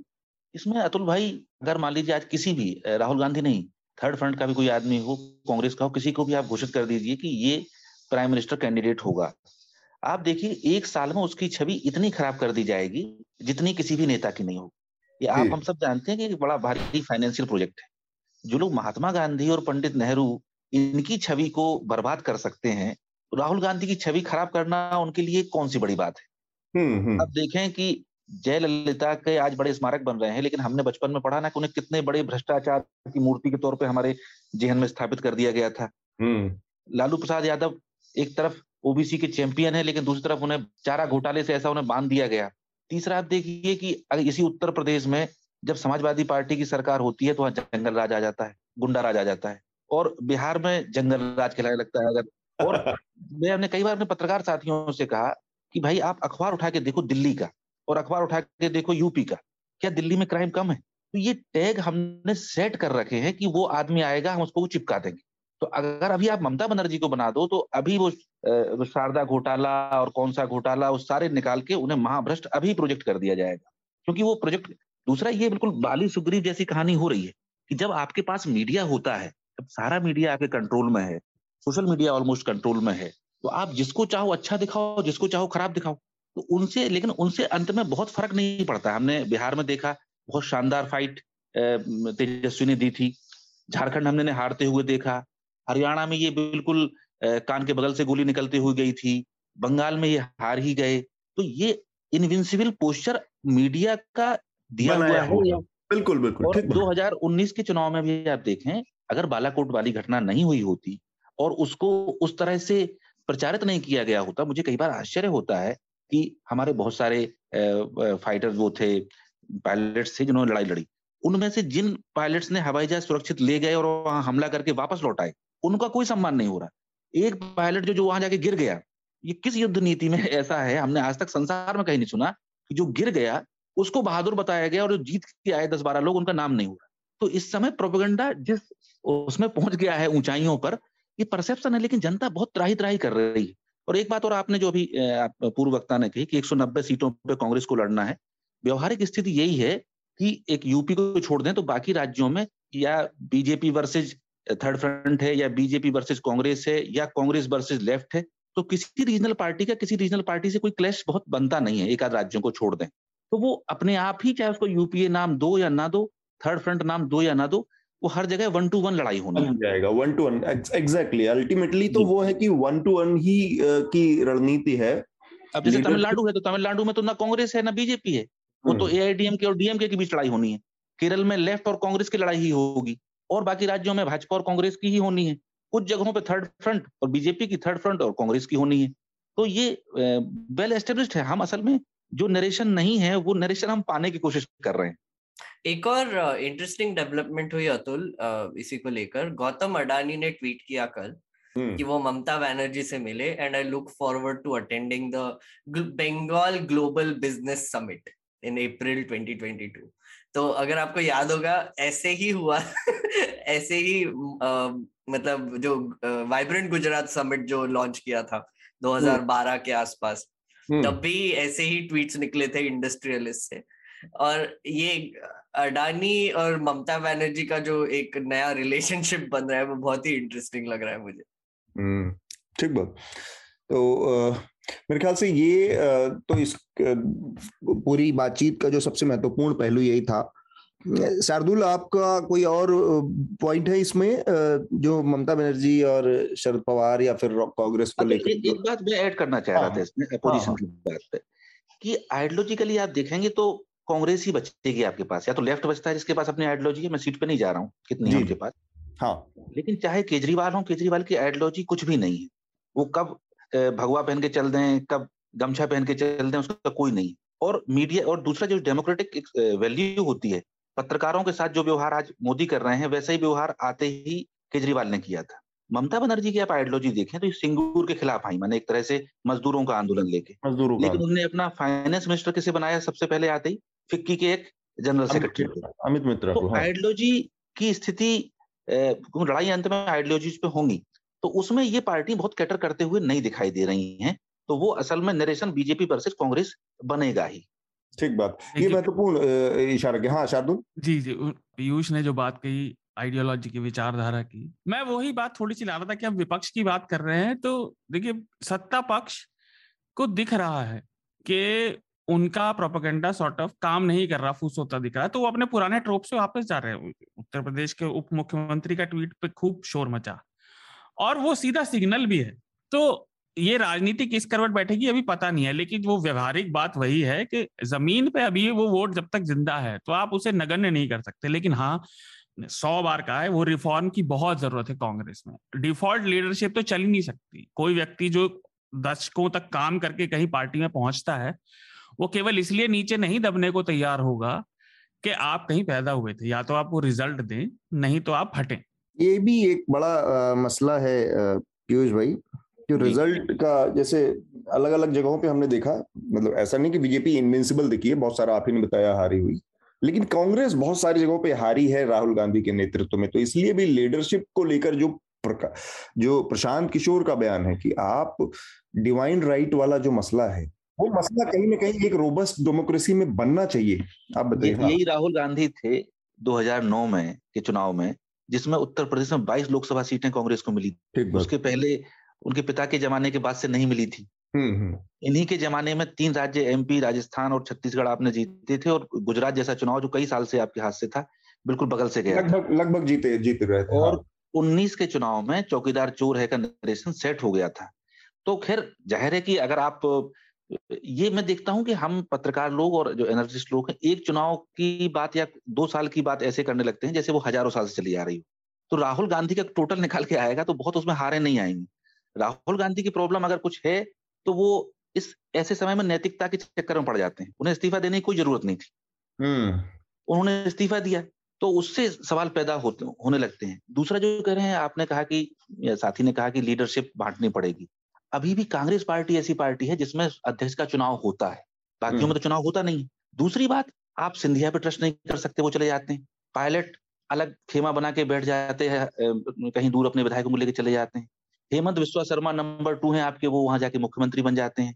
अशोक तंवर हरियाणा में जिनके नाम पे हुड्डा जैसों से टकराव लिया जा रहा है वो पार्टी छोड़ के चले जाते हैं। तो ये जो यंग लीडरशिप है इसकी महत्वाकांक्षाएँ उनकी जिम्मेदारियों के बोध से ज़्यादा बड़ी हो गई हम्म। और ये तो यंग का हाल हो गया दूसरा जी ट्वेंटी थ्री है जो सीनियर लोग हैं। तो मैं हम्म। ये पूछता हूँ कि इस समय राहुल गांधी प्रियंका गांधी सोनिया गांधी इनको हटा दिया जाए। हम्म। तो आप किसको कह सकते हैं कि ये आखिरी दम तक कांग्रेस ही रहेगा? एग्जैक्टली ये लोग कौन है इसमें जो जाके एक हज़ार दस हज़ार बीस हज़ार लोगों की भीड़ जुटा सकता है? और नहीं कांग्रेस से भरे से भरोसा कैसे? मैंने आप सिंधिया में भरोसा नहीं कर सकते कि कांग्रेस में बने रहेंगे। हम्म। आप गुलाम नबी आज़ाद के सुरों से जो इतना पुराना आदमी है जो इन्हीं का बनाया हुआ है उस पर भरोसा नहीं कर सकते तो वो आज भी ये और ये इस बात को देश जानता है। आप हम्म। देखिए महात्मा गांधी के बाद जवाहरलाल नेहरू के ज़्यादातर साथी चले गए थे लेकिन नेहरू के पीछे देश आया। नेहरू के हम्म। बाद इंदिरा जी के साथ लोग नहीं आए इंदिरा को अपनी अलग कांग्रेस कांग्रेस आई बनानी पड़ी लोगों ने उनको चुना। तो जनता ये चाह रही है। हाँ भाजपा में जैसे रिवोल्यूशन हुआ था कि नरेंद्र मोदी आए और उन्होंने पहले के एस्टेब्लिशमेंट को पूरा ध्वस्त कर दिया। ध्वस्त किया हाँ। तो ऐसा कोई अगर कभी कांग्रेस में उभरता है, लेकिन नरेंद्र मोदी ने अपने आइडियोलॉजी के हिसाब से परफेक्ट काम किए थे। मैं मैं कल एक रैली देख रहा था मुरादाबाद वाली, इसके पहले महोबा की रैली देखी थी। जितनी भीड़ मुझे दिखाई दे रही थी उसमें, वो मेरे लिए अप्रत्याशित थी। क्योंकि कांग्रेस के पास ना तो कोई जाति वहाँ पे है अलग से, और ना कोई धर्म अलग से है। उसके बावजूद प्रियंका इतनी भीड़ खींच रही है और लोग उन्हें सुन रहे हैं, और उनकी अच्छा दूसरा यह है कि एक बड़ी अजीब स्थिति यूपी की है। किसी से पूछो कि दो साल में, तीन साल में किसने विरोध किया? तो कहेंगे कांग्रेस ने किया। मैंने अखिलेश सरकार में भी, मायावती सरकार में भी और योगी सरकार में भी, अगर विपक्ष के रूप में किसी ने आंदोलन किए हैं तो वो कांग्रेस पार्टी। लेकिन जब वोट देने की बारी आती है तो कांग्रेस उसे वैसे कैपिटलाइज नहीं कर पाती है, क्योंकि जातियों को साधने में कांग्रेस की जो आइडियोलॉजी है वो, कांग्रेस अपने आप को एक जाति या किसी एक धर्म की पार्टी नहीं कह पा रही। वो दिक्कत आ रही है, लेकिन हो सकता है कि कुछ कम से कम अर्बन सीटों पर लड़की हूँ, लड़ सकती हूँ वाली जो बात कही गई है या वो अटैक कर रही हैं, और लोग ट्रस्ट तो हैं ही। तो कुछ कुछ बदलाव हो सकता है। 2009 जैसे जो लोकसभा में अप्रत्याशित कुछ चीज़ें आई थी वैसी इस विधानसभा में कुछ प्रियंका गांधी दिखा सके। लेकिन ये एक मतलब अभी बिल्कुल शुरुआती ही बात है। ठीक बात। देखिए मैं ये नहीं कह रहा था कि कांग्रेस में या कांग्रेस के अलावा कांग्रेस वैसी नहीं बचेगी। लीडरशिप का क्वेश्चन क्यों उठता है मैं आपको बताता हूँ। ठीक है उनके नेतृत्व में आप कह रहे हैं कि चुनावी जीत ज़्यादा पाई जाएँगी ठीक है। लेकिन जब अवसर आया तो उन्होंने प्रशासनिक अनुभव नहीं लिया, उन्होंने ज़िम्मेदारी नहीं ली। ये अब हमेशा के लिए है, इस सत्य को हम नकार नहीं सकते। वो जिस पार्टी में सबसे ज़रूरी, सबसे इंपॉर्टेंट लोगों में से एक थे, वो दस साल सत्ता में रही, लेकिन उन्होंने एक भी प्रशासनिक ज़िम्मेदारी नहीं ली। दूसरा, राजनीति में अवसर लपकना एक बहुत बड़ी चीज़ होती है। जब अवसर आपके हाथ में आया तो आपको उसे भुनाना पड़ेगा। उन्होंने वो मिस कर दिया। तो इसलिए वो विश्वसनीयता पे कमी दिखती है। अब आप देखिए, जो आप कह रहे हैं कि उस पार्टी में लोग बने लेकिन लोग केवल पार्टी की वजह से नहीं बने ना, लोगों ने खुद भी मेहनत की। और वो लोग अपनी महत्वाकांक्षा को खुद सेट करते हैं। जीवन में और क्या है? उन्होंने राजनीति का क्षेत्र चुना तो वो उसमें ऊपर जाना चाहते हैं। लेकिन ऊपर एक कैप लिमिट लगी हुई है, जो उनकी क्षमता, उनके काम से कभी अफेक्ट नहीं होगी। तो वो लोगों के लिए एक वैचारिक अड़चन भी है ना। अब उन्हें अवसर दिख रहे हैं, वो चले गए। जो आपने बात की, हेमंत बिस्वा शर्मा की, जैसे एग्ज़ाम्पल दिया आपने, हेमंत बिस्वा शर्मा, जो आज मुख्यमंत्री है असम का, वो कांग्रेस इसलिए छोड़कर गया था क्योंकि वो अपने अध्यक्ष से मिलना चाह रहा था, लेकिन उसे अपॉइंटमेंट नहीं मिला था। तो ये कुछ अंदर की गड़बड़ियाँ है ना, अब ये बात ठीक है, ये कांग्रेस को ही करना पड़ेगा, और लेकिन जनतंत्र के लिए विपक्ष ज़रूरी है। विपक्ष में आज की डेट में सबसे बड़ी पार्टी कांग्रेस है। लेकिन कांग्रेस के अंदर प्रेसिडेंट नहीं है 2019 के बाद से सब इंटरिम प्रेसिडेंट ही चल रहे हैं। तो ऐसे लोकतंत्र में ऐसा नहीं चल सकता ना भाई आप जनता को रिप्रेजेंट करते हैं केवल अपने हितों को नहीं ना। ठीक है पीयूष? अब हालाँकि उसमें ऐसा हो जाएगा जैसे मैं कांग्रेस की ओर से मुझे बार बार बोलना पड़ेगा। अरे नहीं नहीं, नहीं मैं आपसे पूछ रहा हूँ मैं आपसे अनुभव होने की वजह से पूछ रहा हूँ हाँ, मतलब ये इसको इस तरह से बातचीत को न ले जाया जाए कि कोई इसमें कांग्रेस का प्रतिनिधि बन की बात कर रहा है और कोई कांग्रेस का विरोधी। तो जैसे मैं लेकिन एक बात जोड़ दूँ कि हेमंत बिस्वा शर्मा के बारे में आपने कहा कि उन्हें अपॉइंटमेंट नहीं मिल रहा था। लेकिन सिंधिया के बारे में राहुल गांधी ने क्या कहा? कि वो एकमात्र ऐसा आदमी था जिसके लिए मेरे दरवाजे हमेशा खुले हैं। और आप जब मैक्रो तस्वीर देखेंगे आप बर्ड आई व्यू से देखेंगे तो कारण अलग अलग बताए जा सकते हैं लेकिन इक्वेशन एक ही है। जिस इक्वेशन से मध्य प्रदेश में सरकार गिरती है जिससे कर्नाटक में सरकार गिरती है जिसमें रातों रात महाराष्ट्र में सरकार बनती है जिससे राजस्थान में सरकार अटकी रहती है माने एक कॉमन फोर्स है जो सब जगह लग रहा है अलग अलग तरह से लोगों को कैटर कर रहा है। और इसमें एक बात और हमें देख लेनी चाहिए जिसको हम स्वीकार करने को तैयार नहीं है कि हम पूरी डेमोक्रेसी में नहीं जी रहे हैं इस समय। और ये विधायकों का भागना और सरकारों का गिरना ये सिर्फ़ वो नहीं है जो पुराने जमाने में होता था कि हम उस सत्ता में अकेले चले जाएँ। अब हम्म। इसके पीछे सीडीज भी काम कर रही हैं इसके पीछे ईडी भी काम कर रहा है इसके पीछे सीबीआई भी काम कर रहा है। ये तो पॉलिटिशियन हो गए एक कोई चुनाव आयुक्त है और वो अपना डिसेंट देता है और उसके परिवार पे कार्रवाइयाँ शुरू हो जाती हैं। एक हाई कोर्ट का जज है जो दिल्ली के दंगों में एक फैसला पहली टिप्पणी करता है और उसका पंजाब ट्रांसफ़र हो जाता है। इन सब बातों को या एक सबसे बड़ी अदालत का जज एक नेता को अपना आइडियल बता रहा है। तो अब वो परिस्थितियाँ नहीं है जिन परिस्थितियों में हम असेस करने की कोशिश कर रहे हैं। अगर आप तानाशाही में जी रहे हैं तो आप तो स्वीकार करिए और इसीलिए जो बार बार बात आ रही है, हम लोग ममता में विकल्प ढूंढ रहे हैं या कांग्रेस में विकल्प ढूंढ रहे हैं, मोदी को किसने झुकाया? आंदोलन ने, किसानों के आंदोलन ने। तो जैसे ब्रिटिश गवर्नमेंट के सामने हमने आंदोलनों से ही अपनी ज़मीन पाई है, अब कल को ईवीएम वाला मामला भी आ जाएगा, कौन जाने से अच्छे गलत थे? लेकिन आंदोलन ने ये दिखाया कि आप वोट डालो या न डालो, हम यहाँ बैठे हैं और हम अपनी प्राण देने को तैयार हैं, हम सात सौ लोग शहीद हो सकते हैं। आपको झुकना पड़ा। तो वहीं जाके जो जितना पहुँच पाएगा, अगर कांग्रेस उसके नज़दीक पहुंचेगी तो कांग्रेस आएगी ममता बनर्जी वो करके दिखा सकती हैं। तो ममता दिखाएँ या केजरीवाल दिखाएँ? इसमें एक बस आखिरी बात में कह के और फिर हम थोड़ा सा और बातों की तरफ़ का ज़िक्र करेंगे। परसेप्शन का ज़िक्र किया पीयूष ने कि कैसे लोगों को बदनाम करने का। और ये बीजेपी की की बहुत बड़ी एसेट रही है, बहुत बड़ा टूल रहा है कि कैसे परसेप्शन लोगों का बना के नेताओं को बदनाम करना या ये वो। ये पिछले सात आठ सालों में हमने खूब देखा है हुआ है। इसके बावजूद लोगों को जो बात नहीं समझा पाए, उस बात को समझने की ज़रूरत है और मुझे लगता है कि हर मंच से कहने की ज़रूरत है कि अगर अगर ये जो कहते रहते हैं ना हमेशा, जैसे एक बीच में समय आया था जब ये कहते थे कि जमानत पर है। कांग्रेस परिवार को कहते थे जमानत पर है। वो बात अब कोई कांग्रेसी, कोई अमित शाह नहीं कहता। अमित शाह के लेवल से ये बात कही जाती थी। अब कोई नहीं कहता।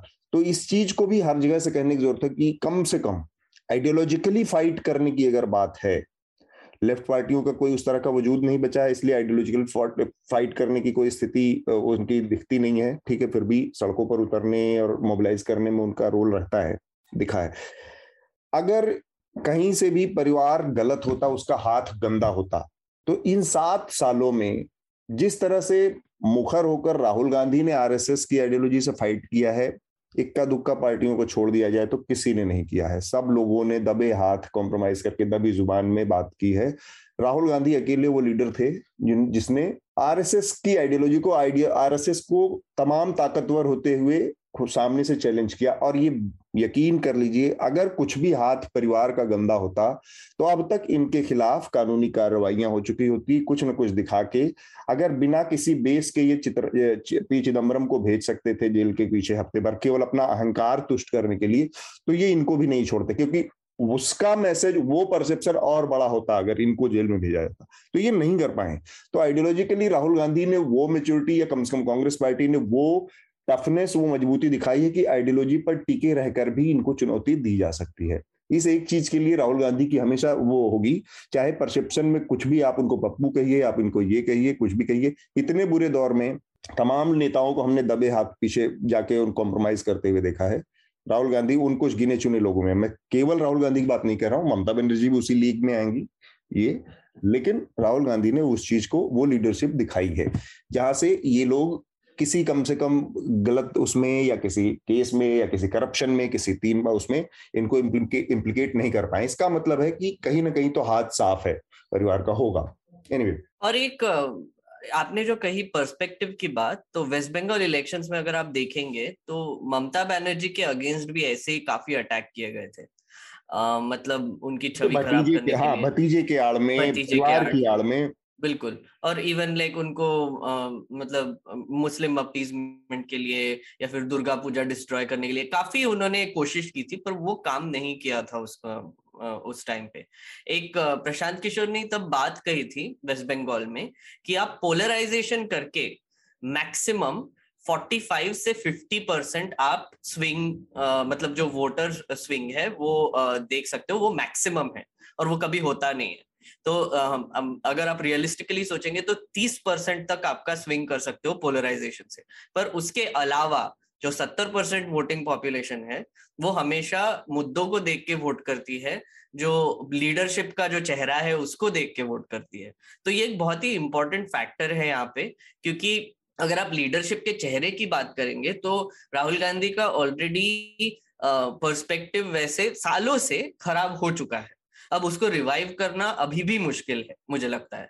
लेकिन ममता बनर्जी का वो नहीं कर पाए तो वो एक एडवांटेज है उनके पास कि ममता बनर्जी उसमें से एक फाइट करके निकली भी है और उन्होंने वो जो बीजेपी का जो ब्रह्मास्त्र है सोशल मीडिया और इसका उसका, उसको डिफीट कर दिया। ठीक बात, हम अब अंतिम चरण में एक छोटा सा जो कि मसला इस समय फिर से देश के, पूरी दुनिया के सामने चिंता का विषय बन गया है, जो कोरोना का नया स्ट्रेन आया है ओमिक्रॉन और ये बताया जा रहा है कि वो बहुत ही ज़्यादा संक्रामक है और बहुत ही मुश्किल है। और ये भी एक मतलब अपोस्ट खबरें हैं, लेकिन कही जा रही हैं कि जो अब तक लोगों के वैक्सीन लगे हैं और वैक्सीन भी बहुत प्रभावी नहीं है। तो एक बड़ी चिंता है पंद्रह आने वाली पंद्रह दिसंबर से ये था कि इंटरनेशनल फ्लाइट्स नॉर्मल हो जाएँगी, लेकिन अब वो उस पर भी शंका के एक बादल छा गए हैं कि ऐसा क्या होगा होगा कि नहीं होगा। और मुश्किल ही लग रहा है अभी दिखना। शार्दुल, आपने थोड़ा सा क्या तीसरी लहर की आहट है? क्योंकि आमतौर पर हमने देखा है, अभी ये वेस्ट में इसका असर बढ़ने लगा है, तेज़ी से केसेस बढ़ने लगे हैं। और वेस्ट के हिसाब से अगर हम पैटर्न देखें तो भारत में चार से छह महीने लग जाते हैं वेव को आने में, छह महीने बाद। तो थर्ड लहर की की आहट है ये? देखिए, ये तो पता नहीं, मैं उम्मीद करता हूँ कि तीसरी लहर ना आए। लेकिन सत्य बात यह है कि अभी हमारे पास व्यापक जानकारी उपलब्ध नहीं है। लेकिन इतना ज़रूर है कि दक्षिण अफ्रीका में ओमनिक्रॉन काफ़ी बड़ा है और करीब आठ दस दिन में लैब से रिपोर्ट्स आ जाएँगी। अभी मतलब सत्यापित रिपोर्ट नहीं आई है, लेकिन दक्षिण अफ्रीका से जो एविडेंस मिल रहा है नंबर से, मैं एग्जांपल देता हूँ नवंबर मिड में, मध्य नवंबर में करीब दक्षिण अफ्रीका में 300 मामले रोज आ रहे थे। लेकिन जो प्रकाशित मामले हैं वहाँ के मीडिया में, वो बुधवार के, ये दो दिन पहले के, वो थे आठ हज़ार पाँच सौ इकसठ। उससे एक दिन पहले थे चार हज़ार तीन सौ तिहत्तर उससे एक दिन पहले दो हज़ार दो सौ तिहत्तर। तो आप ये देखिए, डबल हो रहे थे उनका रेट। जो रेट था, बहुत तेज़ी से बढ़ रहा था। तो असर तो है। जो उन्होंने पाया इनिशियल जाँच में तो ये इसकी संक्रामक क्षमता कहीं ज़्यादा है। जो वो स्पाइक प्रोटीन था, उसके बहुत ज़्यादा फॉर्मेशन है, क्योंकि आरएनए वायरस में वो कंट्रोल नहीं होता एवोल्यूशन का। तो अभी बस इतना है कि देखिए एवोल्यूशन जो है धरती पर जीवन का विकास प्रकृति की सबसे व्यापक और प्रभावशाली शक्ति है। हमारे पास एविडेंस है। इसलिए थोड़ा सा नम्रता से रहें और अपना बचाव रखें अगर बाहर जाना ज़रूरी है तो ना जाएँ। बाकी तो पता चल ही जाएगा। लेकिन हाँ केस सब जगह फैलने लगे। बोत्सवाना और भी दूसरा देश था दक्षिण अफ्रीका के साथ जहाँ ये मिला था तो बोत्सवाना में ए, एक दो हफ़्ते के भीतर करीब सत्तर अस्सी प्रतिशत मरीजों से ज़्यादा इसी वेरिएंट के हो गए थे तो चिंता काफ़ी है। हम्म, ठीक बात है। हम अपने हाँ मेघनाथ मैं बस एक छोटा सा ऐड करना चाहूँगा। एक तो ये जो साउथ अफ्रीकन वेरिएंट बोला जा रहा है, वो बल्कि साउथ अफ्रीकन वेरिएंट नहीं है, ये एक्चुअली डिटेक्ट वहाँ पर हुआ था। साउथ अफ्रीकन इंस्टीट्यूट्स ने वहाँ पर डिटेक्ट किया था और उसके बाद काफ़ी जगहों में वो उसके इंस्टेंसेस पाए गए जब लोगों ने टेस्टिंग शुरू किया तो। तो Botswana, Canada Hong Kong Japan, Brazil Israel Australia United States और यूके में भी केसेस काफ़ी मिल रहे हैं ओमिक्रॉन के। और अभी फ़िलहाल भारत में दो केसेस मिले थे कर्नाटका में, उनको आइसोलेट करके मतलब उसको डील कर लिया गया है। बट लेकिन अभी अभी फ़िलहाल बताना थोड़ा मुश्किल है क्योंकि अभी भी जीनोम टेस्टिंग जारी है। तो ऐसे भी हो सकता है कि हमारे यहाँ पर ओमिक्रॉन ऑलरेडी स्प्रेड हो चुका है जस्ट डिटेक्ट नहीं हुआ है। और एक और छोटी सी मैं रिकमेंडेशन में ही देना चाहता था, पर अभी हम बात ही कर रहे हैं तो एक ओपिनियन पीस है न्यूज़ लॉन्ड्री पर रोहनबीर सिंह जो है उनके द्वारा कि ओमिक्रॉन वेरिएंट का की वजह से और एक वेव आएगा या नहीं आएगा? क्योंकि ऐसे बोला जा रहा है कि ओमिक्रॉन वेरिएंट पहले के डेल्टा वेरिएंट से सिक्स टाइम्स ज़्यादा वायरलिटी रखता है, लेकिन सिम्टम्स जो अभी दिखाई दे रहे हैं वो काफ़ी माइल्ड है। मतलब रेस्पिरेटरी डिस्ट्रेस या जो सिवियर सिम्टम्स जो हमको सेकेंड वेव के वक्त दिखाई दिए वो नहीं है। बॉडी एक और माइल्ड फीवर अभी बताए जा रहे हैं जो भी केसेस आ रहे हैं उसके हिसाब से। पर ये बहुत ही प्रिलिमिनरी डेटा हाँ, है। तो अभी हमको और मिलेगा। हाँ, अभी डेटा और उपलब्ध नहीं हाँ, हाँ, पीयूष भाई आप कुछ कहना चाहेंगे इस पर? इसमें ओमिक्रॉन पे तो अलग से मैं नहीं कह सकता हूँ लेकिन कुछ जो अखबारों में खबरें पढ़ी हैं तो जैसे मैंने भोपाल का कल पढ़ा था तो अट्ठावन केस थे। यहाँ पे उनमें से सैतालीस केस ऐसे थे जिनको दोनों डोज लग चुके हैं इसके वैक्सीन के। हम्म। तो, तो हालाँकि साथ में ये भी लिखा था कि बहुत ज़्यादा खतरनाक नहीं है बहुत ज़्यादा उनको हॉस्पिटलाइज नहीं करना पड़ा ज़्यादातर लोगों को। लेकिन ये एक थोड़ा चिंता लगती है कि आदमी को एक आश्वस्ति थी कि हमने दोनों डोज लगवा लिए हैं तो हम सेफ़ हो गए हैं। तो हम्म। ये सावधानी भी रखनी पड़ेगी कि भले ही डोज लगवा लिए हैं लेकिन आगे सावधान रहना है पीयूष असल में वैक्सीन से ऐसा नहीं है कि वो होगा नहीं। वैक्सीन क्या करती है कि वो आपकी सीवियर डिज़ीज़ की और हॉस्पिटलाइजेशन की संभावना को बहुत कम कर देती है दोनों डोजेस वायरस अगर आपको लगा इन्फेक्शन ऐसा नहीं है कि नहीं होगा। इन्फेक्शन तो होगा अगर आप उसके संपर्क में आते हैं तो। माइल्ड होगा। हम अपने आखिरी एकदम कार्यक्रम के चरण में है जो कि रिकमेंडेशन की प्रक्रिया है तो सबसे पहले मैं चाहूँगा शार्दुल आप अपना रिकमेंडेशन हमें दें हमारे श्रोताओं को। जी पहला मेरा रिकमेंडेशन है डी डब्ल्यू हिंदी पर हिंदी में ये रिपोर्ट आई है आ, ये है कि वैज्ञानिकों को ओमनिक्रॉन मिला कैसे?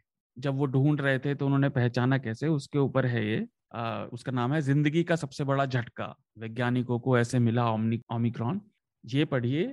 दूसरा मेरा रिकमेंडेशन था एनडीटीवी पर रवीश कुमार का जो मैंने बताया था कॉमेडियन बैन हुए हैं बेंगलुरु में। वहाँ पर उसके ऊपर उन्होंने अपना प्राइम टाइम किया था। उसे देखिए काफ़ी अच्छा था। यही दो रिकमेंडेशन है मेरे इस हफ़्ते मेघनाथ आपका रिकमेंडेशन? जी मैंने एक तो रिकमेंडेशन दे दिया वो पीस ज़रूर पढ़िए with with the omicron variant are we back to square one Newslaundry पर है। एक और न्यूज़ लॉन्ड्री रिपोर्ट मैं रेकमेंड करना चाहूँगा। अल्पना किशोर ने एक सेंट्रल विस्टा पर आर्टिकल लिखा है। कि कैसे बार बार ये सरकार बोलती है कि एक वर्ल्ड क्लास प्रोजेक्ट होगा। तो उन्होंने ये वर्ल्ड क्लास क्या होता है, इस पर एक, दो पार्ट की सीरीज़ वो पब्लिश कर रही है। एक पार्ट आ चुका है, दूसरा पार्ट अभी जल्दी आ जाएगा। तो वो ज़रूर देखिए। और तीसरी चीज़, अभी पार्लियामेंट का सत्र शुरू हो गया है तो संसद वॉच ज़रूर फॉलो कीजिए। हम आपको हर वीक में क्या हुआ कौन से बिल्स पास हुए और उनका इम्पोर्टेंस क्या है उसके बारे में आपको बताते रहेंगे। ट्यूसडेज को सात बजे एपिसोड रिलीज़ होगा हर ट्यूसडे को तो वो ज़रूर देखिए। ठीक बात। मैं एक रिकमेंडेशन और ऐड कर सकता हूँ क्या? बिल्कुल। पीयूष की किताब नेहरू की नेहरू जी के ऊपर नेहरू मिथक और सत्य वो ज़रूर पढ़िए बहुत अच्छी किताब है मैंने पढ़ी है। हम्म, ये किताब मैंने जब लॉन्च हुआ था तब रिकमेंड किया था चर्चा में ही। अच्छा और काफ़ी लोगों का रिस्पांस भी बहुत अच्छा आया था इस पे पीयूष आप क्या रिकमेंड करेंगे हमारे श्रोताओं को मैं रिकमेंड करूँगा कि इस समय हाउ डेमोक्रेसी डाई जो बड़ी मशहूर किताब है हाँ. वो पाठकों को पढ़नी चाहिए क्योंकि इस समय जो उसमें किताब में भूमिका में लिखा गया है कि अब जब तानाशाही आएगी तो वो फौज के बूटों के माध्यम से नहीं आएगी ना शहर में टैंक चल रहे होंगे ना संविधान खत्म कर दिए जाएँगे ना इमरजेंसी लगेगी। संविधान संसद विधायक विधानसभा सब जो के त्यों होंगे हम्म। और संविधान के प्रावधानों को ही ऐसे इस्तेमाल किया जाएगा कि संविधान और लोकतंत्र खत्म हो जाए। तो हम्म। पूरी दुनिया का उसमें रेफरेंस है तो भा, उसमें भारत का ज़िक्र कहीं नहीं है लेकिन आपको लगेगा हर कहीं भारत का ज़िक्र है। तो आपको लगेगा कि आपके अगल बगल ही सब कुछ घट रहा है। हाँ, हाँ, हाँ। उन्नीस सौ चौरासी की तरह जी जी। ठीक बात। तो मेरा दो रिकमेंडेशन है।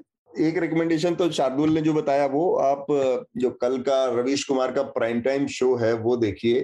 तो वो शिलाल शुक्ल और जो हरशंकर परसाई और इन लोगों के जो का लेख, लिखने का जो वो है, जो जो व्यंग की विधा है तो जर्नलिज्म में जो व्यंग की विधा है पॉलिटिकल कमेंट्री में, वो उसके उसके दर्शन होंगे, वो नज़र आएगी और आपको वो तीक्ष्णता का एहसास होगा व्यंग का तो मज़ा आएगा।